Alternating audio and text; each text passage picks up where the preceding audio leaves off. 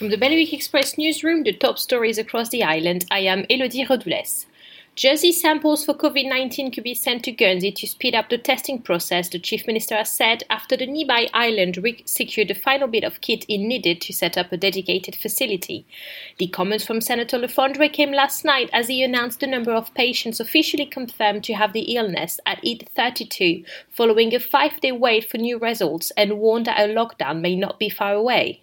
Meanwhile, Guernsey businesses looking for financial support are being encouraged to get in touch with their banks as well as the states, as the available fund is not big enough to stand behind the whole economy. Deputy Gavin St. Pierre said banks have been fantastic during the current crisis and encourage businesses to have a conversation with them while the states do all they can to keep the economy afloat. Condor Ferries is cancelling all passenger sailings throughout the month of April due to travel restriction between the Channel Islands, France, and the UK. The ferry operator initially cancelled passenger crossings this week and has now called off the rest of its sailing from Poole and St Malo until the end of next month. Its freight line will continue as normal. For more on these stories, visit bailiwickexpress.com. Your weather now. It will be mainly sunny with some cloudy spells. Temperatures will reach 12 degrees in Jersey and 10 degrees in Guernsey. Bailiwick Radio News, sponsored by IQ.